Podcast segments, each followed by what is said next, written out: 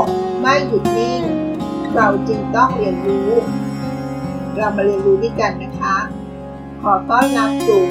เซอร์วันพอดคาส์ค่ะ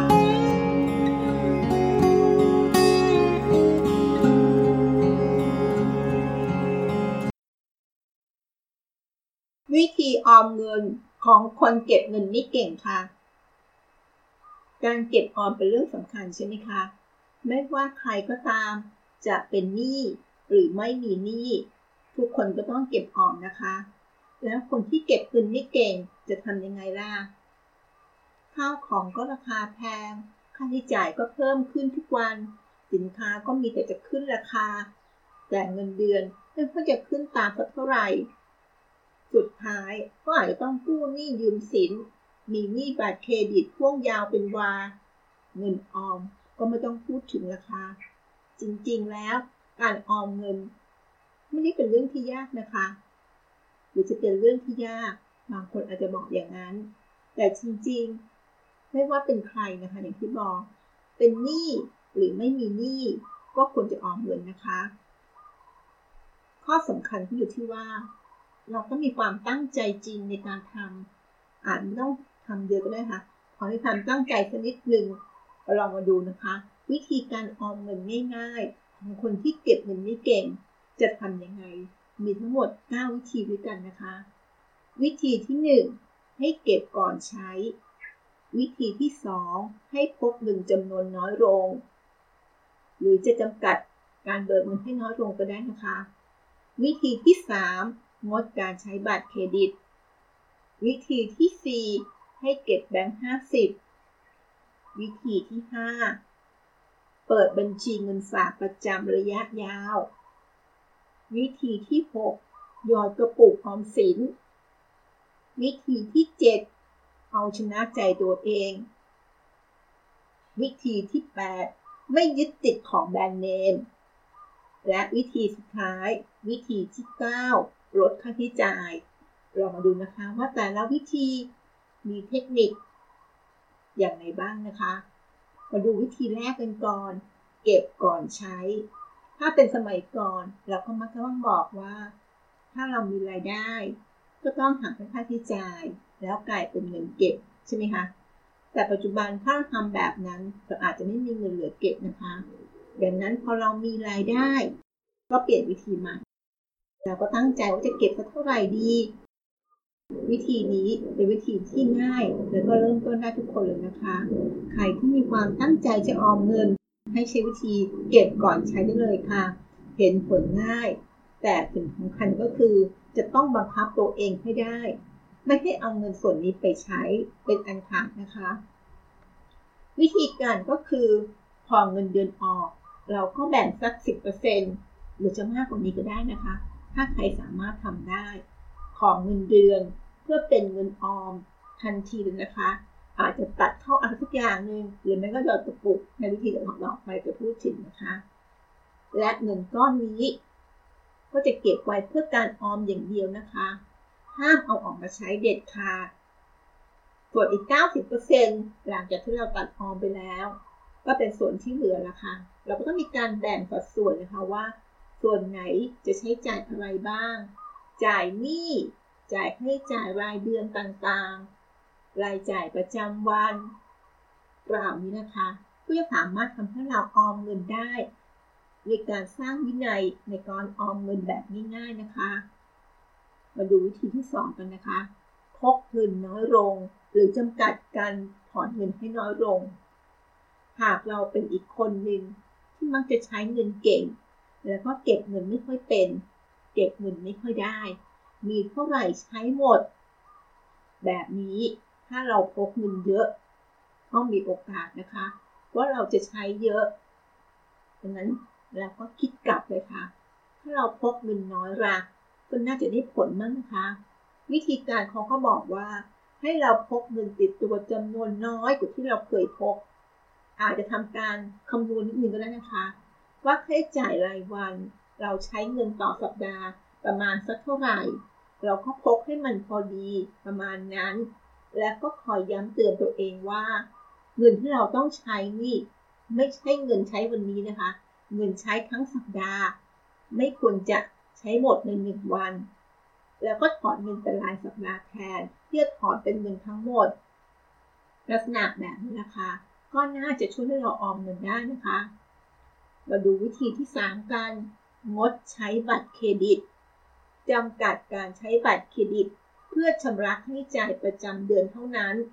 แทนที่จะใช้บัตรเครดิตในการซื้อสินค้า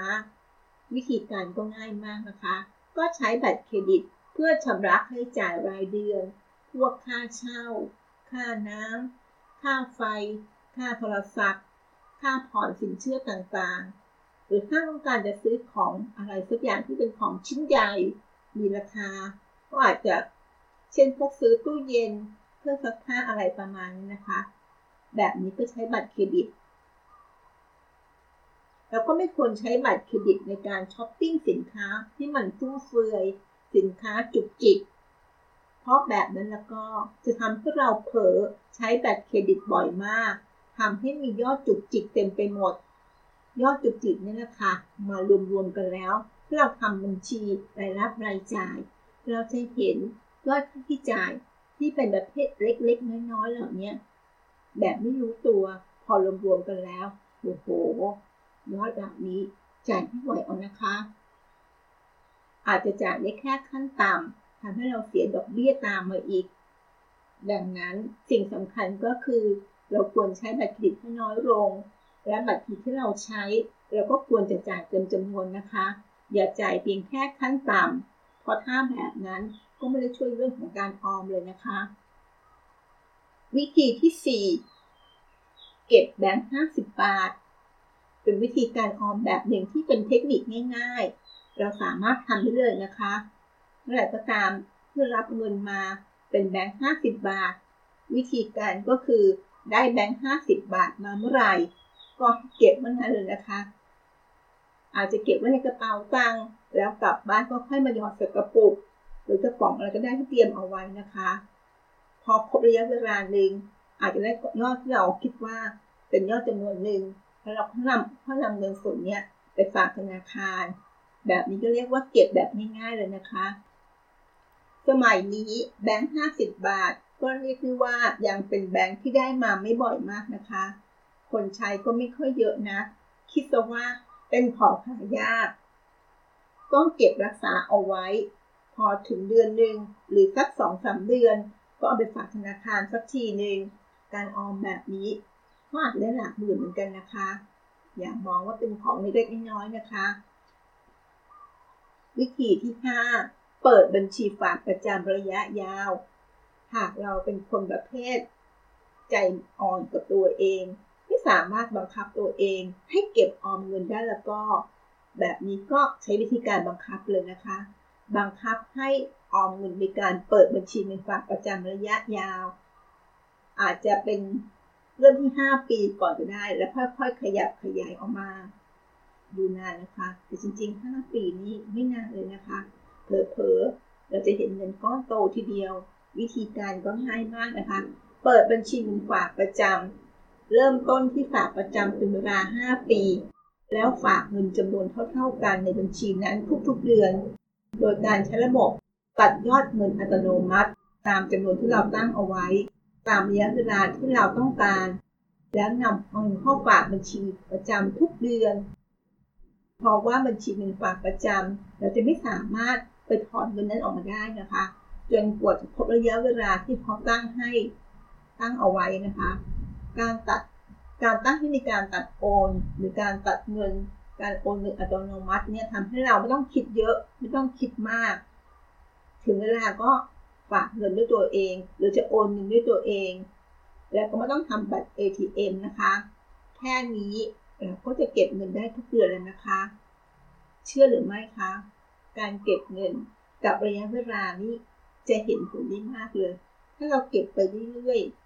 ระยะเวลาที่ยาวนานเพียงพอ เราจะเห็นยอดเงินก้อนโต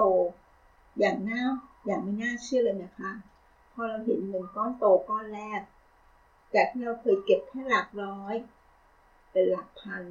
เป็นหลักหมื่น เป็นหลักแสน หรืออาจจะมากกว่านั้น สมองของเราจะเริ่มคิดต่อนะคะว่า เราควรจะนำเงินนี้ไปลงทุนอะไรที่ได้ผลตอบแทนที่มันมากกว่านี้ แต่ก็อย่าลืมนะคะ การลงทุนกับผลตอบแทนที่สูงขึ้นก็อาจต้องมีความเสี่ยงแล้วว่าคนต้องศึกษาหาความรู้ให้มากขึ้น วิธีที่ 6 นะคะ หยอดกระปุกออมสิน วิธีนี้เป็นวิธีที่ง่ายๆมากนะคะ หยอดกระปุกออมสินดูแลเป็นเรื่องของเด็กๆนะคะ แต่บางคนหยอดกระปุกก็จริง แต่ก็ยังแอบไปแคปกระปุก เอามาใช้ตลอดเลยนะคะ แบบนี้เก็บให้นานเท่าไหร่นะคะ เก็บไปเก็บมาก็เหมือนไม่ได้เก็บอะค่ะ เพราะมันไม่อยู่ในกระปุก หยอดไปแล้วก็แอบไปเก็บใช้ เราควรจะมีเป้าหมายนะคะ ในการหยอดกระปุกเราควรจะทำเป็นกระปุกหลายใบก็ได้ตามเทคนิคที่เราเคยพูดใน EP ก่อนหน้านี้แบ่งเป็นกระปุกแต่ละประเภท แต่ละจุดประสงค์ แล้วเราก็มีเป้าหมายที่แตกต่างกัน วิธีการแบบนี้ก็คือหากระปุกออมสินมาสักหลายๆใบ แล้วก็เขียนไว้นะคะว่ากระปุกใบที่หนึ่งต้องการจะเก็บเงินไว้เพื่อทำอะไร เช่น ไปเที่ยวสงการไปซื้อนาฬิกา ไปซื้อโทรศัพท์เครื่องใหม่ ไปซื้อแล็ปท็อปใหม่ แล้วก็แยกเป็นคนละกระปุกเลยนะคะ อย่าลืมว่า 1 กระปุกไว้สำหรับการออมเงินด้วยนะคะ เรามีสำหรับ ยอดที่เราต้องการจะซื้อแล้ว ก็อย่าลืมกระปุกสำหรับเก็บออมเงินด้วยค่ะ อาจจะหยอดกระปุกวันละ10ถึง20บบาทต่อกระปุก หยอดโดยแบ่งจากจำนวนเงินที่เราเหลือไปเหลือนใช้จ่ายในแต่ละวันนะคะหรือจะเป็นใช้จ่ายในสัปดาห์ก็ได้ แล้วก็สะสมเงินไปเรื่อยๆ โดยแต่ละกระปุกก็จะมีวัตถุประสงค์ที่มันตามที่เราตั้งเอาไว้ แล้วก็หยอดไปเรื่อยแบบนี้เพื่อให้ประโยชน์นะคะ ได้ของที่เราต้องการด้วย และก็ได้เงินในการเก็บออมด้วย วิธีที่ 7 เอาชนะใจตัวเอง สิ่งที่ยากที่สุดสำหรับการเก็บออมเงินก็คือ การคิดว่าการเอาชนะใจตัวเอง การไม่ซื้อ การไม่ใช้ การไม่เงินเอา การไม่เอาเงินนั้นไปเอาจากกระปุกมาใช้จ่าย มันจะทำยังไงล่ะถึงจะบังคับตัวเองได้ มันก็คงต้องพูดว่าวินัยอะค่ะ เราต้องสร้างวินัยในการออมเงินให้ได้ วิธีการก็คืออาจจะสร้างเป้าหมายระยะยาวสำหรับการเก็บออมเงินให้กับตัวเองเราต้องการจะออมเงินนั้นไว้เพื่ออะไร เช่น ไว้เพื่อซื้อบ้าน ไว้เพื่อซื้อรถ ไว้เพื่อดูแลคนในครอบครัว ไว้เพื่อซื้อคอนโด และอื่นๆ เยอะแยะค่ะ ก็ต้องมีเป้าหมายที่ชัดเจนในการออมเงิน แล้วก็พยายามใช้เป้าหมายเนี้ยเตือนตัวเองว่า เราต้องออมเงินไปเพื่ออะไร หากเรามีเป้าหมายที่ชัดเจนสำหรับการเก็บออมเงิน ว่าเราต้องการจะออมเงินนั้นไปเพื่ออะไร แม้จะเป็นการออมเงินเพื่อการมีเงินสะสม เพื่ออนาคตที่มันสุขสบายในยามเกษียณเหล่านี้ก็คือเป้าหมายที่ดีทั้งหมดนะคะ แล้วเราก็พยายามใช้เป้าหมายเหล่านี้เป็นแรงผลักดัน แล้วก็เตือนตัวเองเวลาที่เราจะคิด เวลาที่เราคิดว่าจะเอาแค่กระปุกออมเงินไปใช้ ราะสิ่งเหล่านี้ต้องอาศัยการอดทน การอุตสาหะในการเก็บออมเงินนะคะ พอเรานึกถึงเป้าหมายเมื่อไหร่ ก็น่าจะสามารถเอาชนะใจตัวเองได้นะคะพยายามนิดนึงนะคะหัวข้อนี้อาจจะเป็นเรื่องที่ยากนิดนึงแบบคนที่อาจจะไม่เคยลองทำแต่ถ้าเราลองทำแล้วทำได้เนี่ย เราก็จะเกิดความภูมิใจนะคะ แล้วเราก็สามารถทำตามเป้าหมายที่เราวางไว้ และยังสามารถออมเงินได้ตามจุดประสงค์ต่างๆด้วยนะคะ ได้หลายอย่างเลยนะคะ ข้อนี้ วิธีที่ 8 ไม่ยึดติดกับแบรนด์เนมทั้งหลาย ไม่ว่าจะเป็นเสื้อผ้าของใช้ต่างๆ ไม่จำเป็นต้องมีแบรนด์ก็ได้นะคะ ใช้อะไรก็ได้ที่มันคุ้มค่า คุณภาพดี ใช้งานได้นานๆ ดีกว่าเลือกของแพง เพื่อให้มันดูดี จะเห็นวิธีวิธีการนี้คือ การเลือกสินค้าของใช้ที่มีคุณภาพ และความเหมาะสมกับคุณภาพและราคา โดยเน้นที่จุดประสงค์ของการไปใช้งานเป็นหลักนะคะ หากเราเป็นนักธุรกิจก็อาจจะเป็นการลงทุน เพื่อสั่งตัดชุดทำงาน ชุดเก่งสักสองชุดที่ดูดี หรือถ้าเราเพื่อออกไปหาลูกค้าเพื่อไปหาหุ้นส่วน เพื่อไปเข้าประชุมอะไรแบบนี้นะคะ แต่ถ้าเราไม่ใช่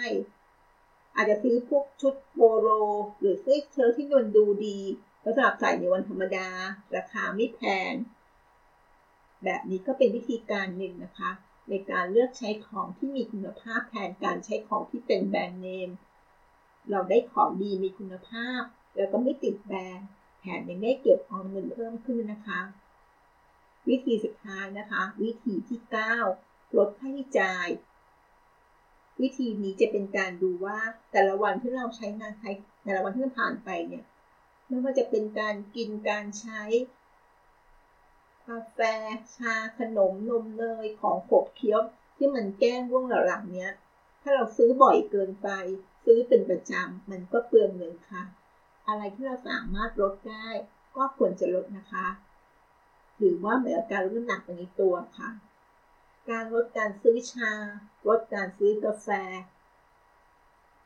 แต่ที่เป็นแก้วแก้วอาจจะเปลี่ยนมาเป็นชาที่เป็นกล่อง กาแฟที่เราชงเองเป็นกล่อง หรือรสขนมขบเคี้ยวที่ทานเป็นประจำวางแผนอาหารการกินของตัวเองสมัย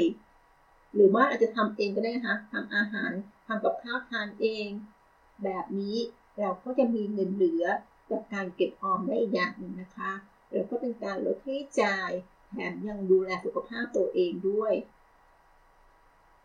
นั่นก็คือการลดค่าใช้จ่ายจากสิ่งเล็กๆน้อยๆที่เราอาจจะหลงลืมไป